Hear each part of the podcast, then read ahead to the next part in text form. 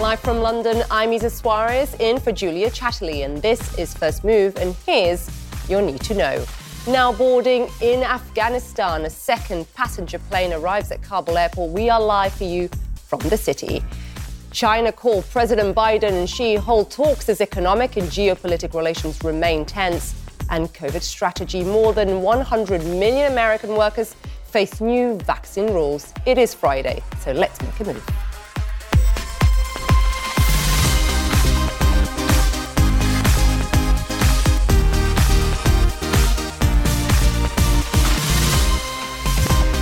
Happy Friday, everyone. Let's start the show this hour looking at US futures. The last time I looked, they were slightly higher, and they are. Dow futures up almost half a percent for the Dow. Similar picture with the Nasdaq and S&P. Now, the producer price index jumped 0.7% last month. That basically indicates that high inflation is likely to remain for a while. We'll talk in, in a minute with Matt uh, Egan about that. But in the last 12 months, through August, PPI rose 8.3%. The index, of course, is a measure of inflation before goods and services reach the end consumer.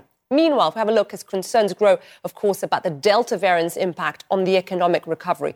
President Joe Biden yesterday announcing sweeping new vaccine mandates. Take, take a listen.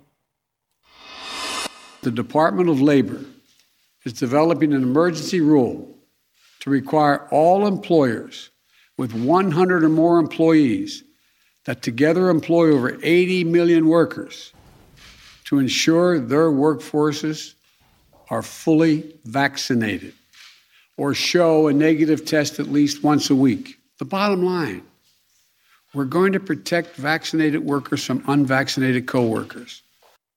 Now, we'll talk about what that means, of course, for the US economy as well as for companies in the United States. But first, let me show you the stock markets in Europe. Stocks really advancing, as you can see there, day after the European Central Bank kept interest rates unchanged. CAC at two tenths of percent, uh, FTSE 100 three tenths of percent, Xetra DAX uh, hovering roughly around that uh, the time. But the ECB decided to slow the pace of bond purchases under its pandemic emergency program. In Asia, quick look at how it's doing all closing higher, with talks between Mr. Biden and President Xi Jinping adding to the positive mood. It was their first call in seven months. As you can see, green arrows right across the board. Now, to our next story, I want to take you to the main drivers. The US is about to mark 20 years since the 9 11 terrorist attacks, and right now, tri- tributes are being paid at the New York Stock Exchange.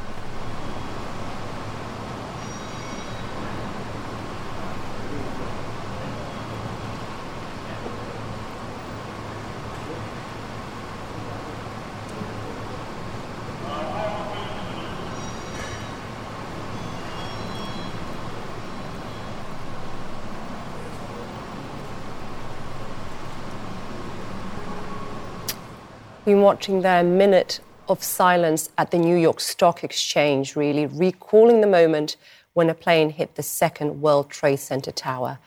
Um, of course, it will be marking that moment, that day, 20 years ago, throughout the day, of course, uh, in the US and at the New York stock, stock exchange. Let's get more. CNN's diplomatic editor, Nick Robertson, and his team were in Kabul when the attacks took place. Nick is there again, 20 years on.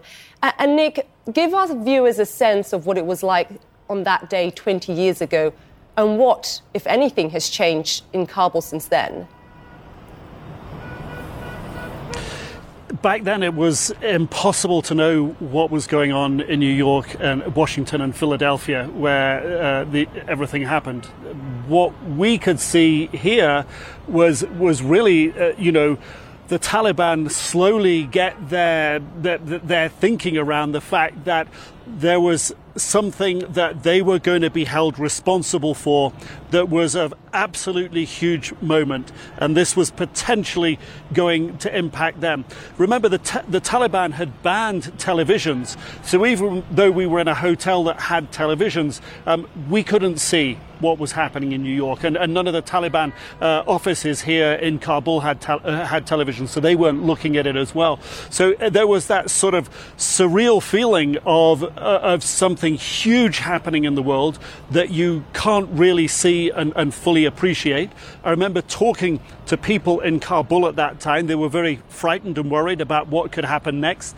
One of the uh, conversations that, that stands out with me today was with a man who, you know, when we asked them, you know, it's possible that the U- United States might come here uh, to take revenge against Al Qaeda, to, to get Al Qaeda's leadership. You know, he said, well, the Soviets came here to Afghanistan and we broke their country into 16 pieces. If the United States come here, we'll break their country into 52 pieces, meaning the different states. Um, I, I think at that moment, none of us really realized realize what could happen, how the 20 years could play out. Kabul is a completely different place today. Um, many of the tall buildings here didn't exist before. Um, the city has so much more electricity. The population is much bigger now as well, but it is still a country that doesn't have, uh, you, you, know, full control over itself, if you will. The last government couldn't control the, the whole of Afghanistan. The Taliban, it seems, you know, that's their aim, but it, it, it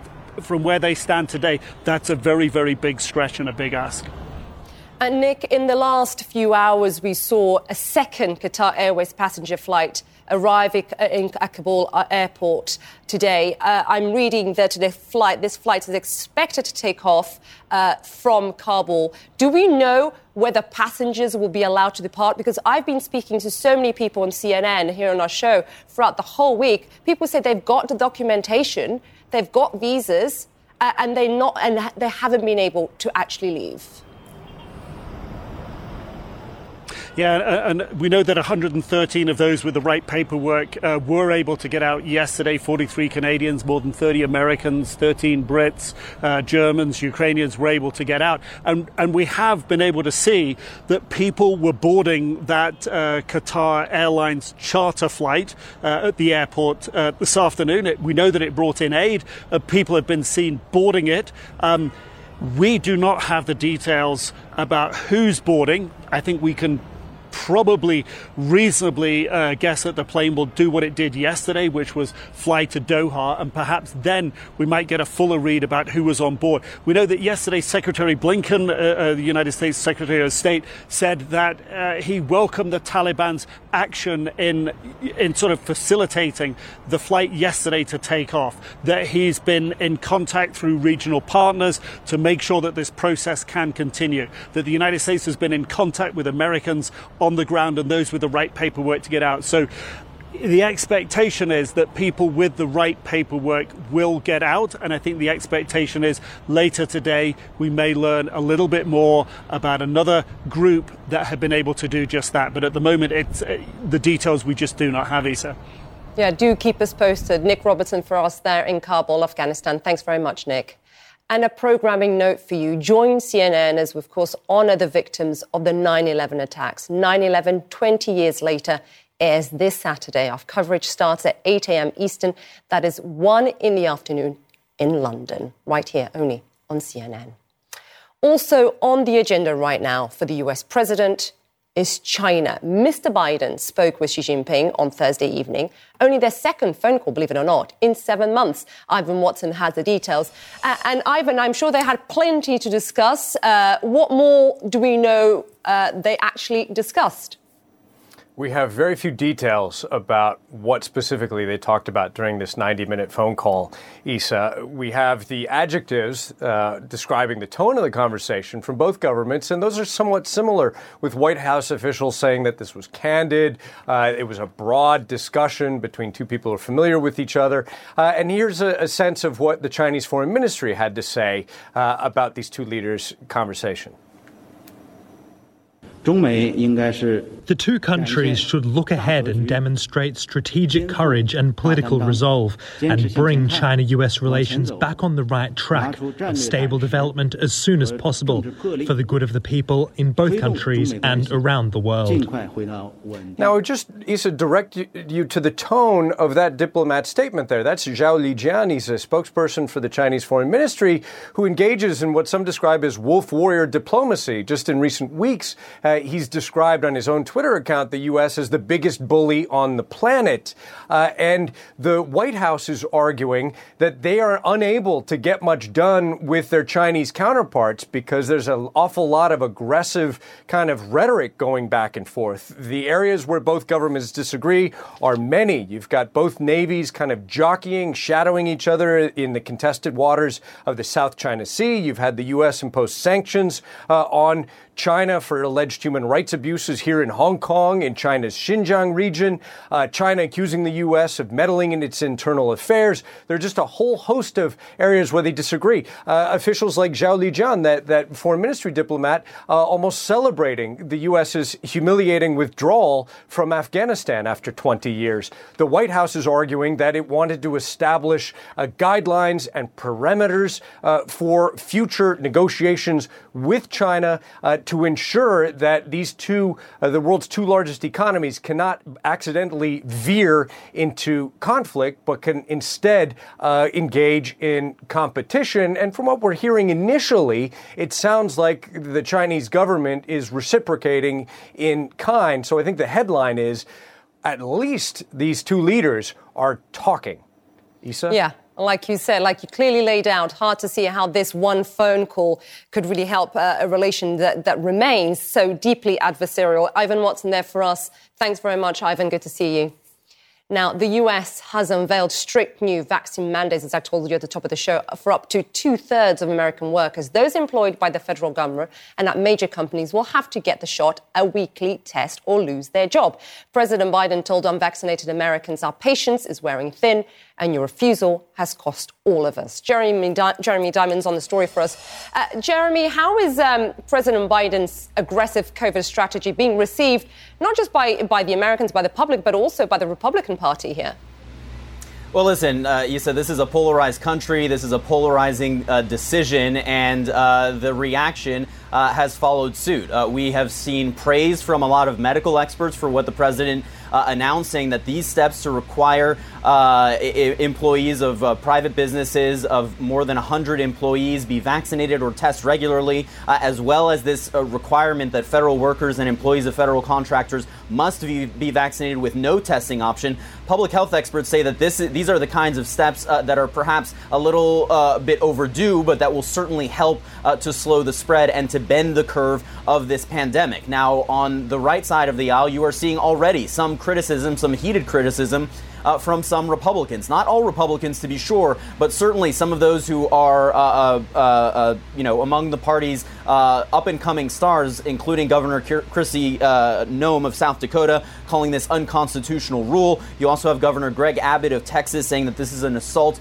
on private businesses, and there's no doubt that this is something that is going to face legal challenge. But when you listen to most of the legal experts who have looked at this uh, and how the president is planning to implement this uh, regulation, particularly the one on private businesses of 100 employees or more, uh, legal experts seem to say so far that the president's uh, decision, while perhaps controversial, does appear to be on solid legal ground. Uh, and so now, of course, will be the implementation phase of this, and we will see how much impact it can have. Uh, as we know, the, the, we have watched over the last couple of months as uh, coronavirus cases in the United States have really been surging because of the spread of this Delta variant. Uh, so, how much impact can this have now uh, that the president is implementing this in September?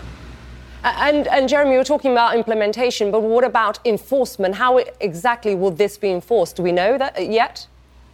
Uh, well, listen, this is a rule that is still being written right now, but it is going to be finalized in the coming days or weeks, uh, and it's going to be implemented by OSHA, uh, the the uh, Health and Safety uh, Administration of the federal government, which has implemented other coronavirus-related uh, rules on private businesses in the past. Most of those so far have been focused on hospitals and requirements for vaccines and testing on that front. but this is a Health and Safety Administration that does implement workplace safety regulations across the country, and so they would be responsible for implementing this. Uh, how how difficult it will be to enforce something that could affect as many as 80 million Americans in these private businesses remains to be seen. Uh, but uh, obviously, uh, the hope is here that a lot of businesses will move forward with this willingly. We have already seen a lot of these large, large companies like Amazon, Google, for example, uh, implementing these kinds of vaccine or test requirements. Uh, and so the hope is that this can encourage other businesses, smaller businesses, to follow suit. Uh, and if not, uh, you know, to be able to say, look, our hands are tied. We're doing this because this is uh, now a federal uh, regulation. And keep in mind, already three quarters of American adults. Uh, have gotten at least one dose. So it really is about getting uh, to that final uh, 25% of the public that has been, uh, of, of adults that have been resistant to get this shot. Jeremy Diamond for us at the White House. Thanks very much, Jeremy. Well, let me bring you those US producer price in- increases now that I mentioned. And a sign, of course, the concern is that high inflation will persist for a while. Supply chains remain stretched as the pandemic drags on. Matt Egan joins me now. And Matt, look, looking at those numbers that came out, what, about 45 minutes ago, inflation clearly still a huge concern here. Yeah, Isa, that's right. I mean, after a sizzling summer, inflation in the United States, it's still red hot. We learned that producer prices in the month of August soared by 8.3% year over year. That's an acceleration from July when we saw producer prices up 7.8%. It's also the fifth straight month of a record for this metric, which goes back to 2010. Um, the good news is that if you look month over month, producer prices were up 0.7%. That's a tad hotter than expected, but it's actually a deceleration from July when those prices were up 1%. Uh, you know, I think big picture, this shows that uh, inflation is still an issue because some of those producer prices, the, the prices that are charged to um, businesses and some customers, that's going to get passed along to American consumers. Uh, the question is how much will get passed along. And we're going to find out early next week when the even more closely watched consumer price index gets released. And today's numbers suggest that that may still be a very hot number. Um, this does put some pressure on the Federal Reserve. It, it, it, puts the Fed in a tough spot because, on the one hand, inflation is clearly an issue. Fed officials admit that uh, inflation is uncomfortably hot. But also, the U.S. economy has slowed down in recent weeks and months because of the pandemic. So it does put the Fed in a tough spot as to what they do about interest rates and, more importantly, what they do about their quantitative easing bond buying program, Isa. Matt Egan for us there. Thanks very much, Matt.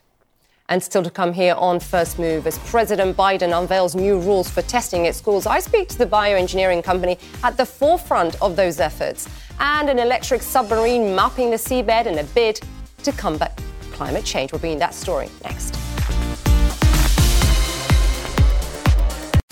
Welcome back, everyone. Let's have a look at US futures. The last time I looked, they looked rather upbeat. So far, so good. That's after the producer price index last month increased 0.7% from July. This, of course, as supply chain disruptions keep squeezing those production costs high. I spoke to Matt Egan just about that and what that means for inflation. Meantime, President Biden's new vaccine requirements now could apply to as many as 100 million Americans. That's close to two thirds of the US workforce. Joining me now is David Kelly, Chief Global Strategy at JP Morgan Asset Management. David, great to have you on the show. Happy Friday. Uh, I want to kick off, if I may, with what we heard from President Biden a pretty aggressive, multi layered approach from him. Of course, not just to, to save lives, but also fight for the economy. What stood out to you? Well, I think the uh, the mandate on uh, private employers, uh, I think that that OSHA rule is very important because I think uh, you know a lot of employers probably feel like they need the backing of the federal government or a reason to do this. I think most employers want to have a vaccine mandate. I think most employees would like to know that their co-workers are vaccinated, but they need somebody to give them the backbone to do this. So I think this is uh, this is very useful for companies in trying to enforce vaccine mandates because that is actually how I think a lot of companies are going to get everybody back into the office. So, on the whole, I mean, from the companies we've been hearing on the show here and on CNN, the majority of the large companies are actually on board. Uh, do you think those smaller companies, do you think that they will join suit as well, or do you think we'll be seeing potentially lawsuits here? I think I think both. I think there will be certain uh, people who dislike vaccine mandates and mm. and uh, for for various reasons, but in general, I think businesses really look. We all need to get back get past this this yeah. pandemic. The, the, the, this is it's this is not a difficult question. There is a vaccine which has been designed by scientists to, to protect us. There's a virus designed by nature to kill us. This should not be a, a close call.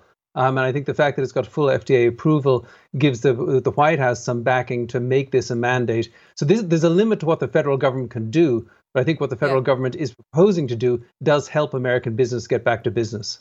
Yeah, and, and some even wonder why this wasn't done sooner. But there, there is somewhat of a conundrum, David. I mean, you have a large group of the population who mm, perhaps who don't want to get vaccinated, and then you have a tight labour market. Do you think at all that people will opt out of the labour market or even go to smaller company, those with less than 100 employees? What do you think? That, what kind of changes do you think we'll be seeing here? No, I think for the most part, the the you know I think there's vaccine hesitancy because there's a lot of misinformation out there. I think yeah. a lot of people don't really understand it. But when it actually comes between you and your wallet, then you have to make a choice. And I think that when people actually have to seriously study this thing because they have to make a choice about the vaccine, I think a lot of people will just choose to be vaccinated and grumble about it. But ultimately, that's how we're going to get past this this pandemic. Let's look ahead and hopefully past this pandemic, as you say, David. Where do you see the challenges for the US economy? I mean, I'm, of course, the, the, August jobs report was pretty, pretty glum and pretty disappointing. So, where, where are the challenges? Well, I think actually the challenges may have eased a bit because if you think about it, going into the summer, the biggest risk was we were going to overheat. Uh, we were we were you know bouncing back very strongly with a lot of fiscal stimulus. Now we've hit some speed bumps here because of the Delta variant. In some ways, the small silver lining in this is it's actually taken enough steam out of the economy that I don't think we're going to overheat. The big question remaining, though, is is fiscal policy. Um, will they be able to get through uh, this infrastructure bill, the reconciliation bill, the debt ceiling increase? That's all very important. If all of that goes through, though, I think the economy will reaccelerate in the fourth quarter. We'll be heading to close to full employment um, early next year. Inflation will be a little bit higher than it was before the pandemic, but I don't expect break breakout inflation. I just think it'll, you know, we will be looking at two percent plus as opposed to two percent mm. minus on inflation. On, on the labour shortage front, though, how, how long do you expect this to last? What's your projection here, David? Oh, I think it's, it's, it's going to last for years because we are the baby boom is retiring in enormous numbers. Um, immigration, we knew, used, used to have a million people come into this country, that's been decimated. And we're just chronically short of skilled workers. Um, and so, you know, unless demand eases off, that's going to continue for a long time here. Such a good point on immigration there. David Kelly, the Chief Global Strategy at JP Morgan Asset Management. Thanks very much, David. Have a good Friday. Anytime. Do stay with us. The Market Open is next.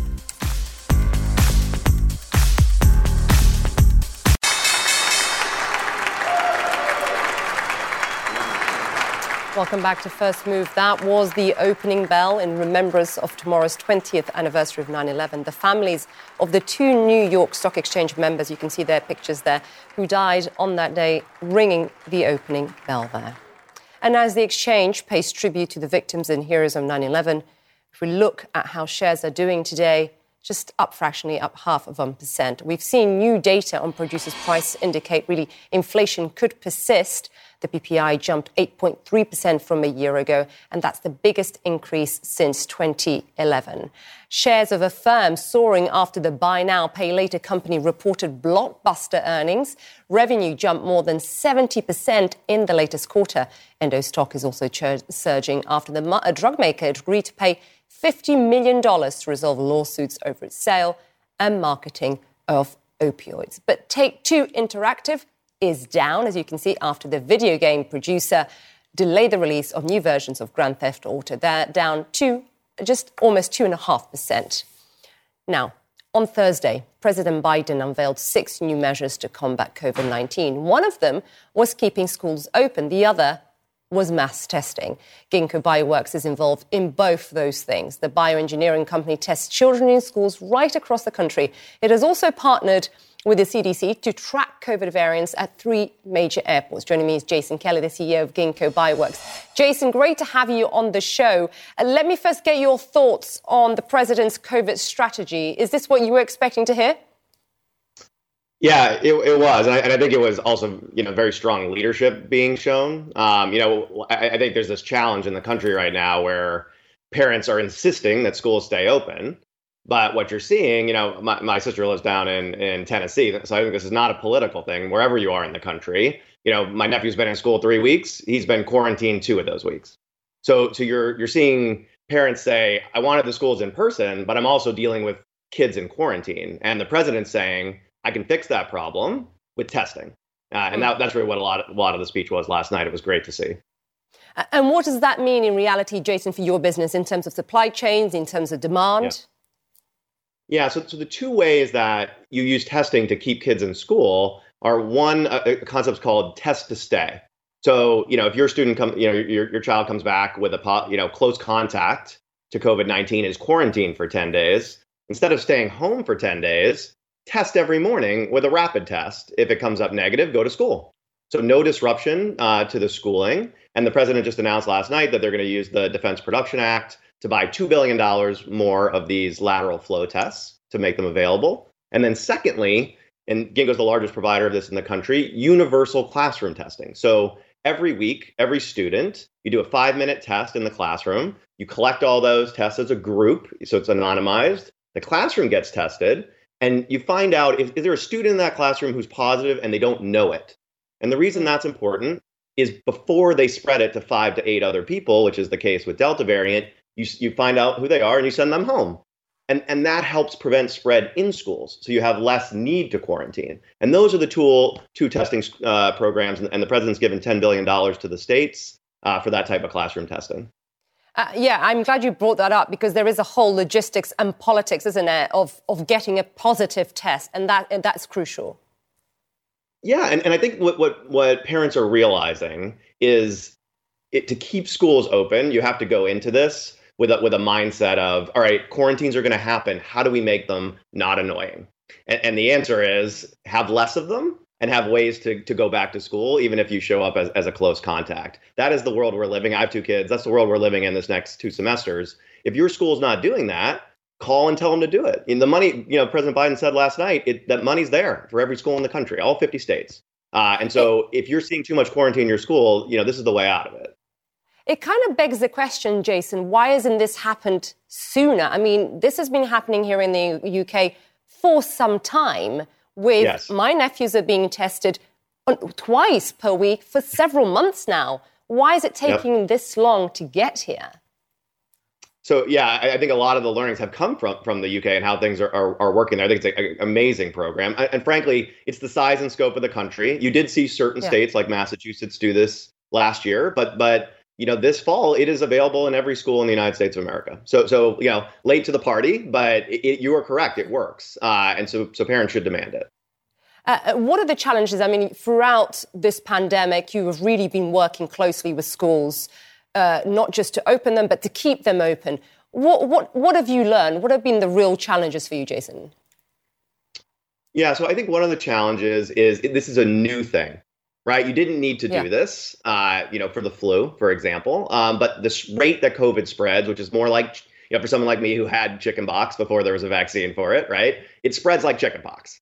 So it's you, you know you have to keep a lid on it, um, and, and that just helping people, being educating people about that, and then it's a way it's not like a the good thing about the testing you know i know there's a lot of debates about masks in the united states for example okay is that going to affect teaching and all these things the testing is it's a nothing. It's a five minute, you know, out of your day thing. I, I, think people don't realize that when they think testing, they think, oh, there's something going way up my nose or I'm in the hospital. These newer technologies like rapid antigen tests and the classroom pooling, they're they're designed to be, you know, not annoying. and they're a new product class and, and people haven't seen them before and so they just got to get familiar once schools start testing it everyone loves it right so so that that's a that's been the biggest challenge just getting people familiar with something new and i, I think that's always the case um, you know whatever it is Jason, do keep us posted how you get on uh, with the testing. Jason Kelly, the CEO of Ginkgo Bioworks. Thanks very much, Jason. Good to see you. Yeah. Now, in France, proof of vaccination is now required in many venues nationwide. President Macron launched the health pass at the start of summer, if you remember, as cases started rising again. The move has led to weeks of large protests. Could this work, though, in the United States? Many are asking. CNN's Melissa Bell reports.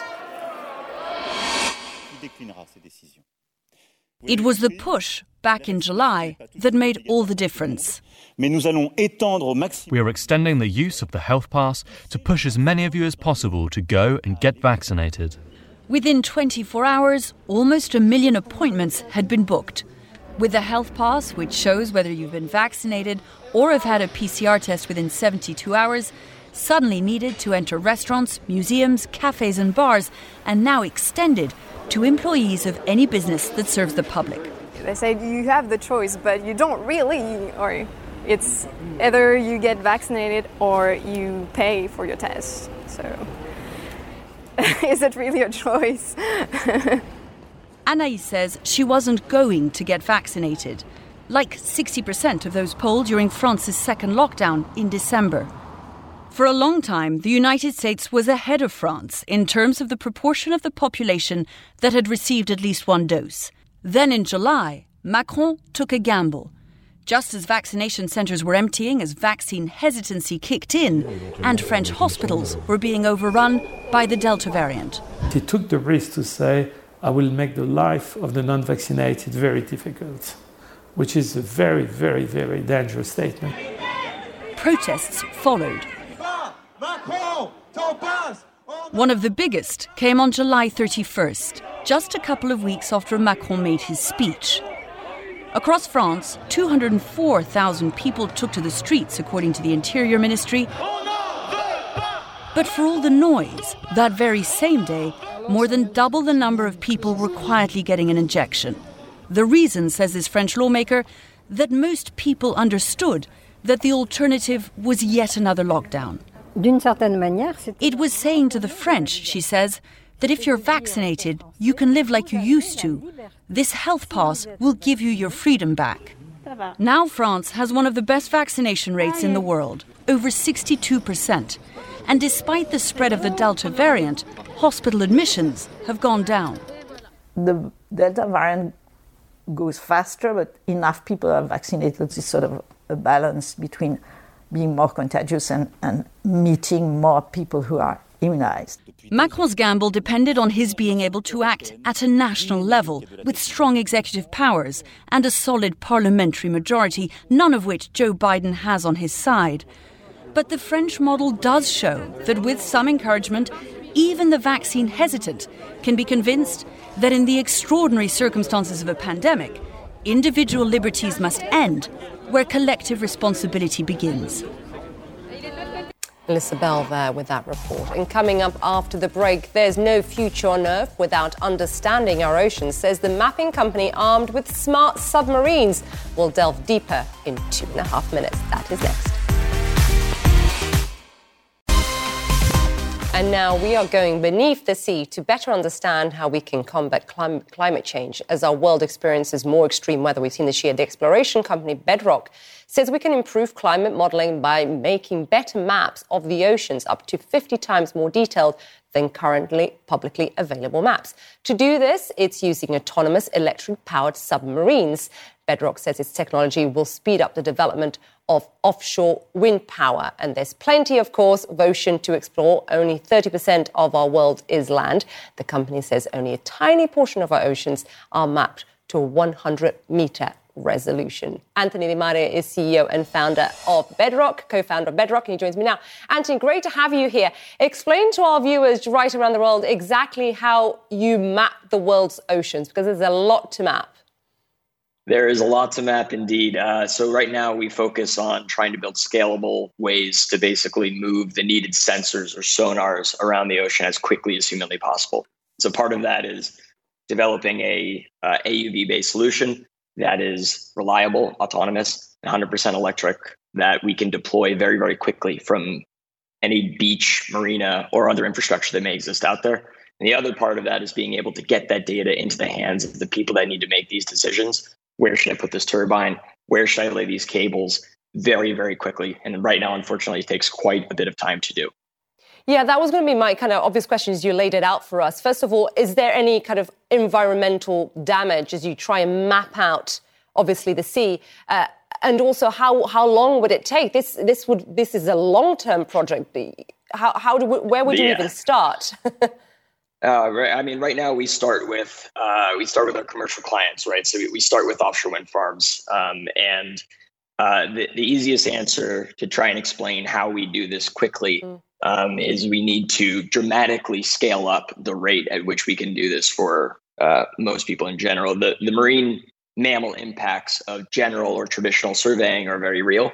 Um, unfortunately, we, we do rely on sound a lot to do most of the work within the ocean because of the restrictions of moving uh, or sensing information through water. And so we, we currently right now all of our sensors that we use or our sonars that we use are above 200 kilohertz, which do not impact marine mammals in any way, shape, or form. And so this is a massive improvement to the way that this work is done today, not just by the, the reality or the, the, the system that we've developed that allows it to happen much quicker, but it also mm. just has a, a completely different impact on marine mammals. And as you're talking, we were looking, I don't know if, if Bob, my producer, can put back that electric submarine that's kind of mapping it out uh, mapping out the ocean. But, you know, once you have this data, Anthony, what do you do with it? What are you intending to show to companies or to actually governments here? Yeah, so uh, there's multiple different data sets that are critical to understand the geology of the seafloor to move these projects along faster. One of them is just bathymetry, so being able to get a shape of the seafloor. Another is uh, imaging, so being able to use sonar to get actual pictures of what lies on the seafloor itself, as well as an understanding of what the geologic condition of the seafloor is at the surface and just below the surface. So the many different layers that exist underneath just what we see. And so putting all of those things together gives us a comprehensive understanding of what the seafloor is. And we use and are just launching Mosaic to be able to get that data into the hands mm. of people much, much faster than it's done today. And, you know, we have seen, our viewers have seen right around the world, like extreme and prolonged a kind of weather incidents this year that's been charged, I think it's fair to say, by, by, by climate change. Hurricane Ida, extreme flooding, if I remember, in, in, in Germany. Have governments, Anthony, been reaching out to you, to you and to your company to try and find solutions to mitigate this and hoping to use this data? I can't speak directly to exactly the, the types of people that have been reaching out, but I can say the response has been overwhelming. I think everyone globally right now is rallying around the fact that the oceans are a critical ecosystem to the future of life on this planet. And understanding that in a dramatically quicker way than we are doing right now is, is completely necessary for us to be able to to live here for very long periods of time. And so the, the short answer is yes. Hopefully, next time you can give us a tiny bit more. Anthony DiMare, with a very appropriate surname, I have to say, co founder of Bedrock. Thanks very much, Anthony. Best of luck. Thank you, Isa. Appreciate it. See you. Now, take care. After the break, no more games. China's tough new crackdown on gaming sparks intense debate. Can you get hooked on this? That is next. Now, it is always fun to open a new electronic device, but usually that also means figuring out how to get rid of your old one, and that's become really a global challenge. E waste is the world's fastest growing form of garbage. By 2050, estimated to total more than 122 million tons a year. But as Anna Stewart shows us, a plant in Dubai is aiming to recycle it, turning electronic trash into treasure.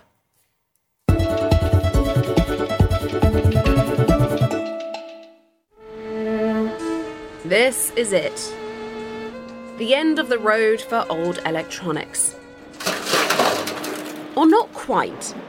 So, this is an example of e waste. All these are uh, microwaves, laptops, uh, phones, everything goes from here.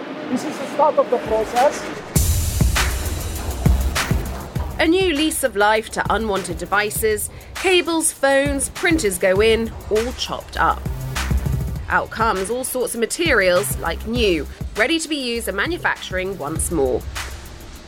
These materials are coming from this phone and will be go to make a new phone like this. Enviroserve collects e waste for more than 10 countries across the Middle East and Africa.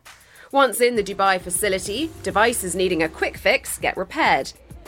Anything broken has their batteries removed, gets torn apart, and is separated based on what they're made of. We each produce an average of 7 kilograms of electronic waste per year. That's the equivalent to almost four laptops per person on the planet every year, and is expected to double by 2050. Getting rid of all this stuff isn't easy. First, there's the health risk of being exposed to toxic materials. And if you chuck it in landfill, then all these valuable items just go to waste. The e-waste going to the landfill is not solution, it's just parked, idling for the future. For when, nobody knows. Which is why Enviroserve is determined to provide an alternative. For now, they are currently operating at only 7% capacity, but eventually they hope to process 39,000 tonnes of e waste every year. We are not at full capacity, definitely not, but we are ready for the future, so we can do more and more. Around the world, less than 20% of electronic waste is properly recycled, according to the Global E-Waste Monitor. And currently, only only 10 billion US dollar of you know raw materials are being recovered from e-waste, and nearly 50 billion are not recovered at all. So there is a big opportunity out there. Electronic waste, an example of how one man's trash is another man's treasure. Anna Stewart, CNN.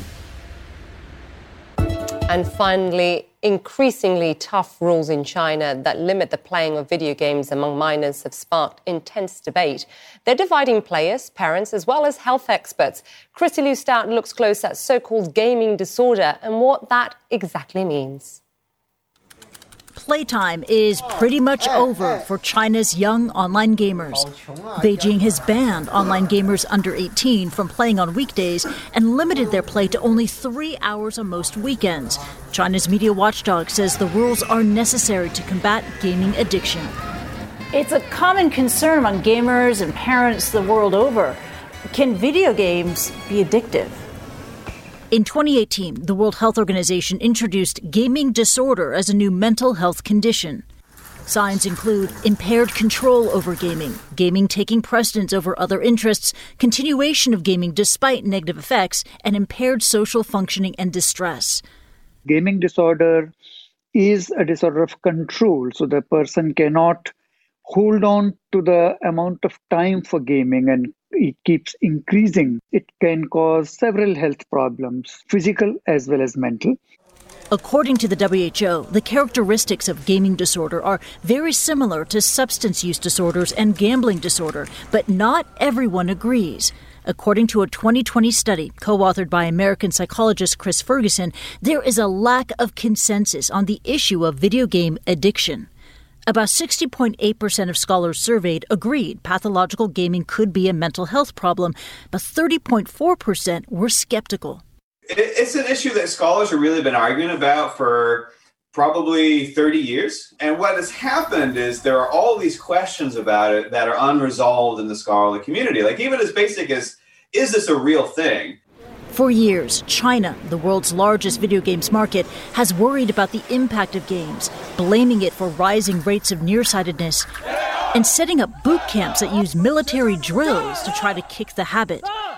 And China now wants to combat gaming addiction by restricting how long young players can game online. How effective is this? Very drastic public health measure. Gaming disorder is only present in a very small minority of all people who game because gaming by itself is not always harmful. Mental health experts say the question isn't how many hours a child spends gaming, but whether excessive play is a sign of a deeper mental health issue. If you just take away the games, you leave them with the pre existing condition. So it doesn't really fix anything. Uh, it kind of just takes away the thing that they were using to distract themselves from their suffering. Experts advise parents to monitor their kids and focus on harm reduction rather than unplugging entirely and missing out on the occasional thrilling fight to the finish. Kristie Lu Stout, CNN, Hong Kong. I can't believe I got first place. That was a- in my house. That's all I can tell you. Let us know your thoughts on the show. You can uh, tweet me at Isa CNN, or of course at First Move. Thanks very much for watching. Connect the World with Becky Anderson is next. Do stay right here with CNN. Have a great weekend. Bye bye.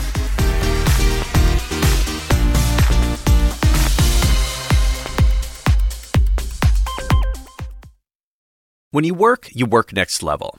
And when you play, you play next level. And when it's time to sleep, Sleep Number smart beds are designed to embrace your uniqueness, providing you with high-quality sleep every night. Sleep next level.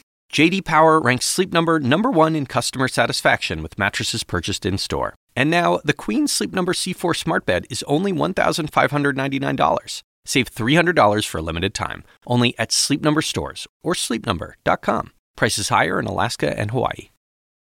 Quality sleep is essential, and that's why the Sleep Number Smart Bed is designed for your ever evolving sleep needs. So you can choose what's right for you whenever you like. Need a bed that's firmer or softer on either side? Helps you sleep at a comfortable temperature, quiets their snores. Sleep Number does that. Sleep better together. JD Power ranks Sleep Number number 1 in customer satisfaction with mattresses purchased in-store. And now, save 50% on Sleep Number limited edition smart beds for a limited time. For JD Power 2023 award information, visit jdpower.com/awards. Only at Sleep Number stores or sleepnumber.com.